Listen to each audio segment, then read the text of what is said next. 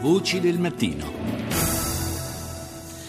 Manifestazioni si susseguono in Argentina contro il governo dopo la misteriosa morte del procuratore Alberto Nisman, proprio alla vigilia dell'audizione parlamentare sulle accuse che il magistrato aveva formulato a carico della presidente Kirchner. Il dossier che alimenta il sospetto che il capo dello Stato abbia voluto insabbiare le indagini sulla strage del 1994 all'istituzione ebraica Amia è stato reso pubblico ieri. No está esclarecida la causa de la muerte del fiscal Nickman.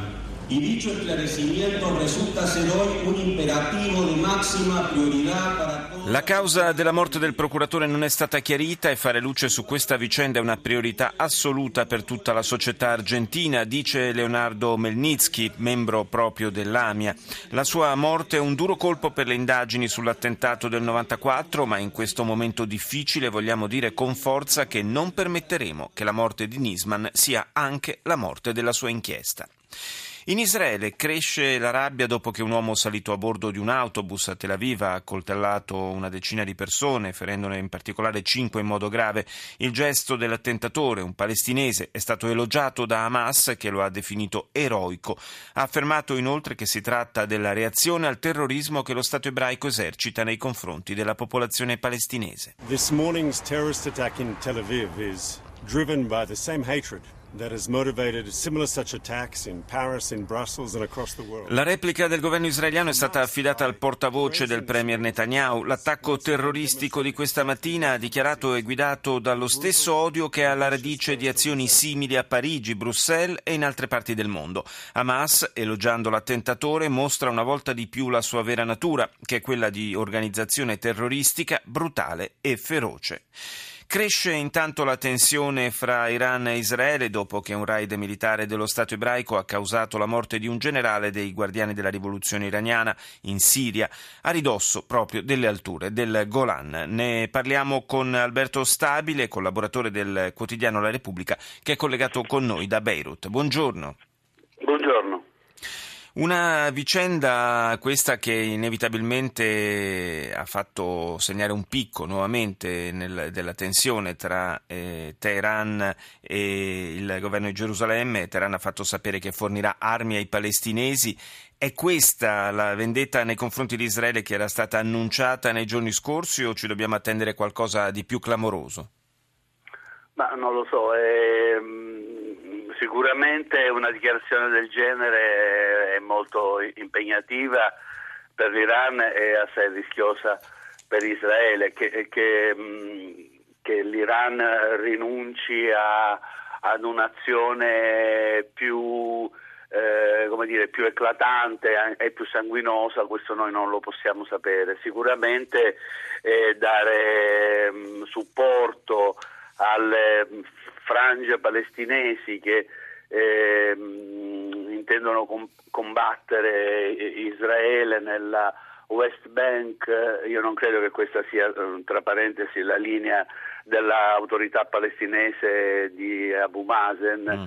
eh, ma possono esservi sicuramente delle frange, in passato ci sono state ovviamente ci sono state delle manifestazioni della cosiddetta jihad islamica riconducibile diciamo, al, a, a, un certo patronato iraniano, insomma che questo di per sé rappresenta sicuramente un, un pericolo. Non so se si tratti della risposta alla all'attacco di Cuneitra comunque sicuramente è una situazione che si va eh, facendo sempre più tesa e, e, e, incandescente. Ma perché proprio la scelta in questo momento di, di compiere questo raid da parte di Israele? Um, era ovvio che la cosa avrebbe avuto delle conseguenze. A chi giova, diciamo così, rinfocolare la tensione con l'Iran?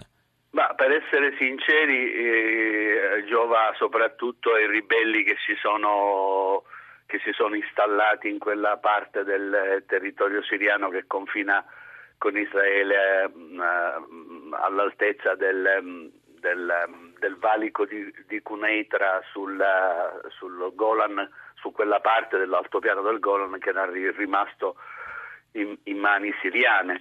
il Golan, come ricordiamo, è quell'altopiano al confine tra Israele e la Siria che è stato occupato da Israele nel 67 ed annesso, ma non tutto. Una parte di questo altopiano era rimasto eh, sotto la sovranità eh, siriana e Cuneitra, il valico principale di questa zona, faceva parte della cosiddetta zona demilitarizzata. Eh, con la guerra siriana questa, questo assetto che durava dal 1973-74 era stato mediato a suo tempo da Kissinger dopo la guerra del 73 eh, è cambiato. I ribelli di uh, Free Syrian Army, Jabhat al-Nusra legata ad Al-Qaeda ed altri si, erano, si sono impossessati di questo valico I, um, e, e, dei villaggi e di parecchi villaggi vicini. Dunque, no, dunque, non si vede molto la convenienza da parte israeliana di, di, di, compiere questo gesto. Non so se ci sia qualche legame che si possa intravedere con il clima preelettorale. Non lo so, questo è, è, è stato fatto, questa ipotesi è stata fatta circolare da alcuni eh, politici israeliani, non so se, se sia rispondente al vero oppure no, è difficile stabilire. Secondo Israele il gruppo preso di mira, eh, che comprendeva un generale iraniano e un, un, un alto ufficiale, una, una personalità molto simbolica degli Hezbollah, stava preparando un attentato. Mm. Secondo Hezbollah invece erano, secondo l'Iran addirittura, secondo Teheran erano in missione di eh, ricognizione sul territorio. Perché ricognizione? Perché Hezbollah teme che da lì eh, possano essere delle infiltrazioni di questi gruppi radicali sunniti nella, nel, nel, al confine tra Libano ed Israele che certo. è sotto, diciamo, sotto la sovranità cosiddetta tra virgolette de, eh, di Hezbollah e, e, questo ovviamente rappresenta, è inaccettabile, rappresenta, rappresenta una, minaccia, minaccia certo. un, e, e, a questo hanno, uh, si stavano preparando a reagire installando in quella parte del Golan una loro presenza attiva anche se non si trattava di un attentato in preparazione, sicuramente Israele con il suo eh, con questo attacco ha voluto dire chiaramente, apertamente a Hezbollah qui voi non, voi non dovete mettere vogliamo, piede sostanzialmente non dovete perché questa, questa è, è, una ora che, che questo ovviamente favorisca i ribelli, anche se Israele non lo voglia direttamente, ma tra l'altro comunque c'è chi dice che c'è un coordinamento, ci sia stato un coordinamento tra Israele e Jabhat al-Nusra, i ribelli che ha, che ha, comportato anche la possibilità per i ribelli anti-Assad ovviamente di ricoverare eh, negli ospedali israeliani centinaia di feriti, eh, mentre le Nazioni Unite, che lì sono presenti con un gruppo di osservatori, parlano, confermano questo coordinamento tra ribelli e Israele, ovviamente sono loro che si sono, certo. al di là del, della volontà esplicita israeliana, sono loro che si sono avvantaggiati di questa situazione. Grazie, grazie ad Alberto Stabile in collegamento con noi da Beirut per essere stato nostro ospite.